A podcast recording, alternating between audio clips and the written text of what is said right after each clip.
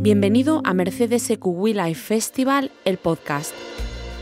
Soy María Fernández Miranda, directora de WeLife, la plataforma de lifestyle de Vocento sobre bienestar y sostenibilidad. En este espacio repasaremos los momentos más inspiradores del festival que celebramos a finales de 2022 en Madrid. En él hablamos sobre salud mental, alimentación, medio ambiente, meditación. Acompáñanos en este camino hacia una vida más consciente y saludable. Estás a punto de adentrarte en un nuevo mundo de bienestar y salud. Este viaje será conducido por Mercedes EQ, la gama de vehículos 100% eléctricos de Mercedes-Benz. Prepárate para sumergirte en un mundo libre de emisiones y con todo el confort que buscas. Porque a veces, lo mejor para nosotros es lo mejor para nuestro mundo. Nuestra primera invitada de la segunda temporada del podcast es Silvia Congost. Ella es psicóloga, escritora y conferenciante. Durante su intervención en Mercedes EQ We Life Festival, Silvia nos habló sobre un término muy relacionado con la salud mental, la autoestima. Cuando hablamos de, autoestima, yo creo que es un tema esencial en la vida de, todo el mundo, estamos hablando por un lado de, si analizamos un poco la, la terminología, es el término auto, que significa a uno mismo, y estima, que significa valorar o dar valor. Entonces, cuando yo me pregunto cómo es mi autoestima, lo que me estoy preguntando es cuán valioso me siento, cuánto valor siento que tengo para tirar adelante con mi vida, para aportarle a los demás, para conseguir los sueños y los objetivos que yo me voy marcando. En función de la respuesta con la que yo conecte, en mi pensamiento, cuando yo me hago esa pregunta, eh, cuánto valor tengo, cuánto valgo, pues mucho, poco, no soy suficiente, no soy capaz, no voy a poder, soy menos que los demás. En función de esa respuesta que yo obtenga, me voy a sentir de una forma determinada, voy a sentir más inseguridad, voy a sentir más miedos, más energía y luego me voy a comportar también de una forma determinada. Es decir, ya sabéis, ese vínculo pensamiento, emoción, conducta. La autoestima parte de ahí. Todo está en el cerebro de entrada, el sexo, la autoestima, todo está aquí, todo empieza por nuestra cabeza. Entonces, en función de cómo yo me vea a mí mismo, cuando me mire y cuando piense en mí, voy a sentirme y voy a acabar actuando de una forma u otra. ¿Qué quiere decir? Pues que a lo mejor depende de cómo sea esa respuesta, yo voy a dejar pasar oportunidades importantes en mi vida Igual me invitan a un evento y por no tener que enfrentarme a personas que no conozco, voy a dejar de ir y no voy a conocer a algunos que me podrían sumar, que me podrían aportar o que podrían cambiar eh, la evolución de mis días. Tal vez debido a tener una baja autoestima, yo quede atrapado o atrapada en una relación que es claramente tóxica para mí. ¿Cuántas personas no están o no han tenido alguna vez una relación en la que no se han sentido bien en, la que no se han sentido satisfechas, que estaban donde querían estar y por miedo a no ser capaz de seguir adelante sin esa persona, a no encontrar a nadie más que quiera estar conmigo, a no poder seguir, han preferido seguir ahí, a su lado. ¿no? ¿Cuántas personas no tienen problemas a la hora de decir no, de poner límites, de exponer su opinión contraria por miedo a lo que piensan los demás? Pues de ahí es de donde parte todo el tema de la autoestima y eso es lo que tenemos que intentar analizar. Una vez que hemos definido el término, vamos a dar un paso más. Seguramente te estarás planteando si tú tienes un problema de autoestima. Para saberlo, deberías empezar por hacerte algunas preguntas y responderte con sinceridad. ¿Te cuesta simplemente sonreír y decir gracias cuando alguien te hace un cumplido o te dice algo bonito, ¿a alguien le ha pasado alguna vez esto? Es como te dicen algo bonito, qué bonita que es esta camisa. Uh, no, esta camisa, pero si la tengo hace 10 años, pero si es horrible, la compré en un mercadillo. Es como, no, ¿no? ¿Acostumbras a culpar a otros de tu malestar, de tus problemas, de tu infelicidad? ¿Alguna vez os habéis escuchado a vosotros mismos diciendo, es que si no fuera por mi hijo, si no fuera por mi jefe, si no fuera por este, si no fuera por mi padre, todo me iría fenomenal? Como que siempre la culpa está fuera. Es más fácil para ti desaprobarte y criticarte que reconocer todo lo que has conseguido y todo lo bueno que hay en ti. Analizad cómo os relacionáis con vosotros y la facilidad con la que muchas veces acabas pillándote diciendo cosas como es que soy tonta, es que soy imbécil, es que cómo he podido hacer esto, pero esto solo me podía pasar a mí, ¿no? Este tipo de comentarios que a lo mejor de forma consciente a otra persona no se lo dirías jamás, porque dices, no, hombre, ¿cómo le voy a decir tú eres imbécil? ¿no?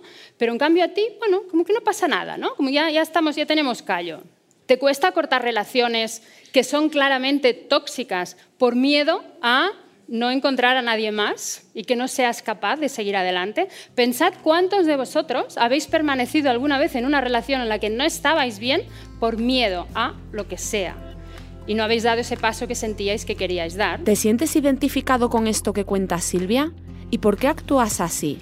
Vamos a tratar de entenderlo. A veces no expresas lo que piensas o sientes por miedo a hacer el ridículo. Piensas a menudo que los demás son mejores que tú. ¿Sabéis la típica situación en la que estás en un grupo eh, a nivel social y hay el típico enterado que está aportando una serie de datos, tú entiendes sobre ese tema y sabes que está equivocado, pero lo dice con tanta seguridad que no te atreves a decir, perdona, creo que no, esto no es así, porque pienso, no, no, a ver, a ver si ahora me estoy liando yo, a ver si, me, si estaré yo confundida, prefiero no decir nada porque no vaya a hacer el ridículo. ¿no?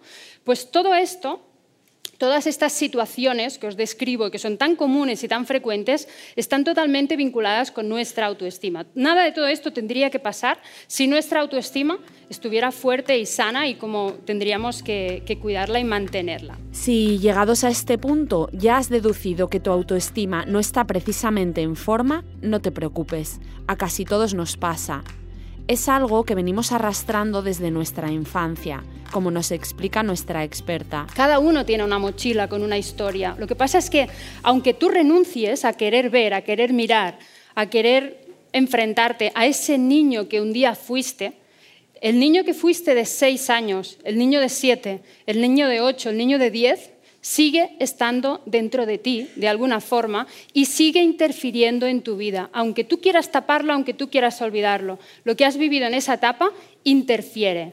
Eso no quiere decir que si tú has tenido una infancia dura vayas a ser una persona con una tara ya de por vida que no va a levantar cabeza. No, pero te interferirá, sí, va a afectar a cómo tú vas a ser, comportarte y relacionarte contigo y con los demás. Esa mochila que menciona Silvia con Ghost es la que a menudo nos lleva a ser nuestro peor enemigo.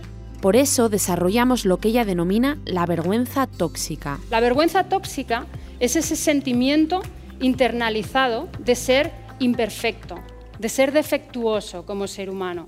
Es un sentimiento que muchas veces muchas personas tienen y con el que muchas personas conectan y que eso les lleva pues, a tener conductas de autodestrucción, de no cuidarse, de no cuidar tu alimentación, de no cuidar tu cuerpo, de permanecer en relaciones tóxicas, etc. ¿no? Porque es como una manera de justificar y decir, ves, ves cómo soy imperfecto, ves cómo soy defectuoso, mira qué vida tengo. Y entrar en un círculo del que a veces les cuesta mucho salir, a menos que no pongan conciencia.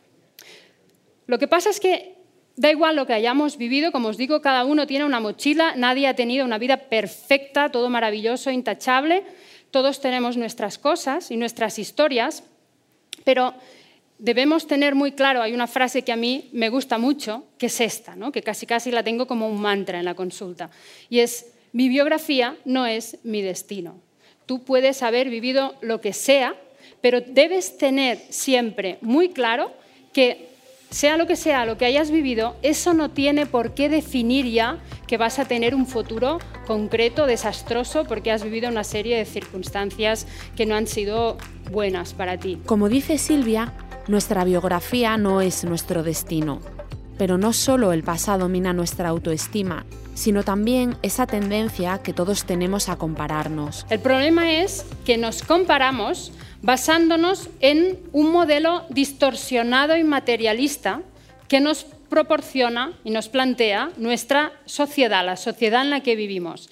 La sociedad en la que vivimos nos dice, serás una persona valiosa cuando hayas tenido éxito y hayas triunfado en tres áreas de tu vida, en tres áreas determinadas. Tienes que tener éxito en tres aspectos. Por un lado, la parte social, es decir, nos dice y nos lo dice a través de la educación, de los mensajes, por todos lados. cuanto más éxito social tienes, mejor más te van a valorar, mejor te vas a sentir. Por lo tanto, estamos obsesionados en tener más carreras, más estudios, en que nos den premio, en obtener reconocimiento. ¿no? Cuanto pensamos y cuando vemos una persona que ha obtenido mucho reconocimiento por los demás, es una persona que la tenemos como más exitosa y, en consecuencia, más valiosa también. Nos dicen que debemos tener éxitos estéticos también. ¿no? ¿Qué pasa? Vamos adentrándonos en nuestra vida y tenemos que mantenernos jóvenes. No nos pueden salir arrugas. Nuestro cuerpo se tiene que mantener dentro de unas medidas concretas, porque cuanto más encajemos con eso, con esos modelos, más éxito vamos a tener, más oportunidades nos van a salir y mejor nos irán las cosas. Uf, qué difícil es cumplir con todo aquello que se espera de nosotros. Claro que quizá el secreto no esté tanto en lo que conseguimos, sino en lo que somos. Eso es lo que cree la psicóloga. Nos olvidamos de un detalle muy importante, y es que todo cuanto tenemos, todo lo que conseguimos, lo que acumulamos, no nos pertenece, nada de eso nos pertenece. Le pertenece a la vida, la vida nos lo da, pero olvidamos que ella nos lo puede quitar de un zarpazo cuando le dé la gana. ¿Cuántas personas se han arruinado y han pasado del todo al nada? ¿Cuántas personas no han tenido un cuerpo determinado, sí, pero de repente un día vas al médico, te dicen que tienes una enfermedad, te tienes que tomar una medicación y tu cuerpo de repente cambia o dejas de poder cuidarlo de la misma manera? ¿Cuántas personas no estaban seguras en un trabajo, que tenían una serie de condiciones y lo pierden, cambia el director, lo que sea, y de repente se encuentran en la calle sin trabajo con 50 años. ¿Qué pasa? Que cuando tú te has centrado en tener, tener, tener, tener, para poder ser alguien importante dentro de tu mente, si la vida un día eso que tenías te lo quita, que te puede pasar en cualquier momento, porque la vida son cambios y no lo podemos controlar, después, ¿qué vas a hacer? No vas a poder hacer eso que tú querías hacer. Y entonces, ¿quién serás? Si yo no tengo nada y no puedo hacer nada, ¿quién soy? No soy nada. Entonces es cuando estamos, vivimos dependientes de tener eso, porque si no, sentimos que ya vamos a desaparecer y nuestra vida no tendrá ningún sentido. En cambio, hay algunas personas, y eso es por lo que deberíamos apostar, que se centran sobre todo en el ser, en ser Centrarte en el ser es centrarte en quién eres tú, con tus capacidades, con tus talentos, con tus dones, con tu potencial, con aquello que deseas, con aquello que te apasiona. Todos tenemos talentos y a todos nos apasiona algo, todos tenemos algo en lo que somos buenos. Si tú te centras en ser y en potenciar esa parte, esa esencia tuya, de ahí vas a hacer cosas también. Vas a hacer cosas que encajen y que estén en consonancia con quién eres tú y luego acabarás teniendo unos resultados. Eso será la consecuencia. Una vez que hemos puesto el foco en cuál es nuestra esencia, podemos fortalecer nuestra autoestima. Para ello, Silvia nos aconseja querer mejorar e ir al psicólogo si nos hace falta. También debemos subir del victimismo y hay que salir corriendo cuando tengamos delante a una persona tóxica. Hay personas que cuando tú te relacionas con ellas te sientes mal y no, no las estamos demonizando, no las estamos... No, no, no, no, son tóxicas para ti porque tendrá otros amigos con los que se llevará fenomenal, pero contigo no. ¿Sabéis? La típica, que si la típica cuñada, la eh, típica suegra, la no sé quién. Sí, sí, ahora, ¿cuántos de vosotros habéis conocido a alguna persona tóxica? A ver. es frecuente. Pues si queremos fortalecer nuestra autoestima, aprender a alejarnos de esas personas es una labor imprescindible. Las claves de la autoestima, dice Silvia, también pasan por hablarse bien a uno mismo, por perdonarnos nuestros errores y, por supuesto, por cuidarse. ¿Qué cosas eliges en tu vida? Eh, ¿Cómo te cuidas? ¿Eres consciente? ¿Te interesa saber sobre la alimentación? Sobre qué es lo que le va bien a tu cuerpo, haces el ejercicio físico que tu cuerpo necesita mm, para mantenerse en estado sano, óptimo, ya que es el vehículo que te permite disfrutar de la vida y vivir todas las experiencias que te apetece vivir. ¿Cómo lo haces? ¿Cómo lo vives? Es tu responsabilidad hacer eso. Eh, socializar este es otro punto muy importante. Los seres humanos somos seres sociales y las relaciones y vínculos que creamos con los demás son también una parte que está muy unida y vinculada con cómo me siento yo conmigo mismo. Es muy importante aprender a estar a solas, ya lo sabéis, y aprender, porque al final estar solos es estar con nosotros mismos, estar a solas. No significa que no vas a tener a nadie más a tu lado, porque tienes que crear vínculos con otras personas y estos vínculos tienes que intentar que sean sanos y que te aporten.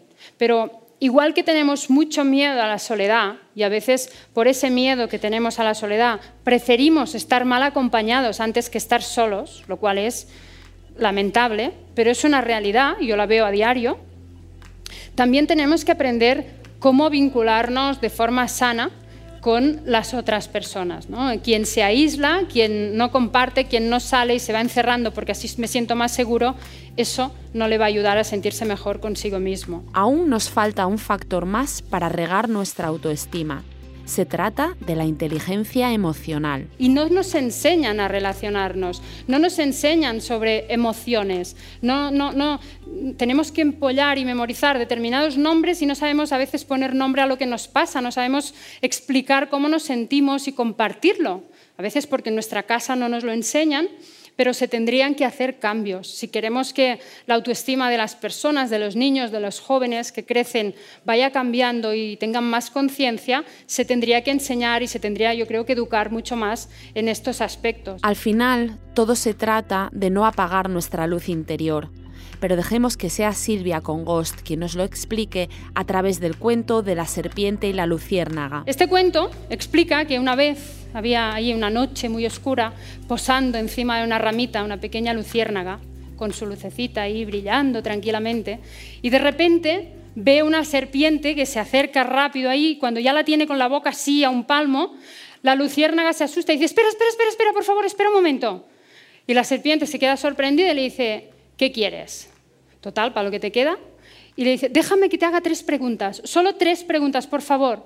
Y le dice, venga, va, dispara y le dice, eh, ¿pertenezco a tu cadena alimenticia? Y la serpiente le dice, no, ¿qué más? Y le dice, ¿te he hecho algo yo para que me quieras comer? Y le dice, no. ¿Y la última? Y le dice, ¿y entonces por qué me quieres eliminar? Y la serpiente se la mira y le dice, porque no soporto verte brillar. Entonces, siempre me ha gustado mucho porque es cierto que en nuestra vida si lo analizamos, todos y cada uno de nosotros tenemos una luz muy grande que brilla mucho, pero a veces, debido a esa baja autoestima, tratamos de apagar nuestra luz, tratamos de esconderla, tratamos de hacernos pequeñitos para que ésta no brille y así no nos vean. Ilusos de nosotros, ¿no? No nos damos cuenta de que por mucho que tratemos de apagarla, la inmensidad de nuestra grandeza sigue siendo la misma y esa luz sigue estando siempre ahí. Así que ya lo sabes, no dejes que nada ni nadie apague tu luz. No dejes que nada ni nadie, ni siquiera tú mismo, mine tu autoestima. Gracias por escuchar este episodio de Mercedes EQ We Life Festival, el podcast. En la próxima entrega descubriremos, de la mano del cómico y guionista Ángel Martín, cómo cambia la vida después de sufrir un brote psicótico. No te lo pierdas.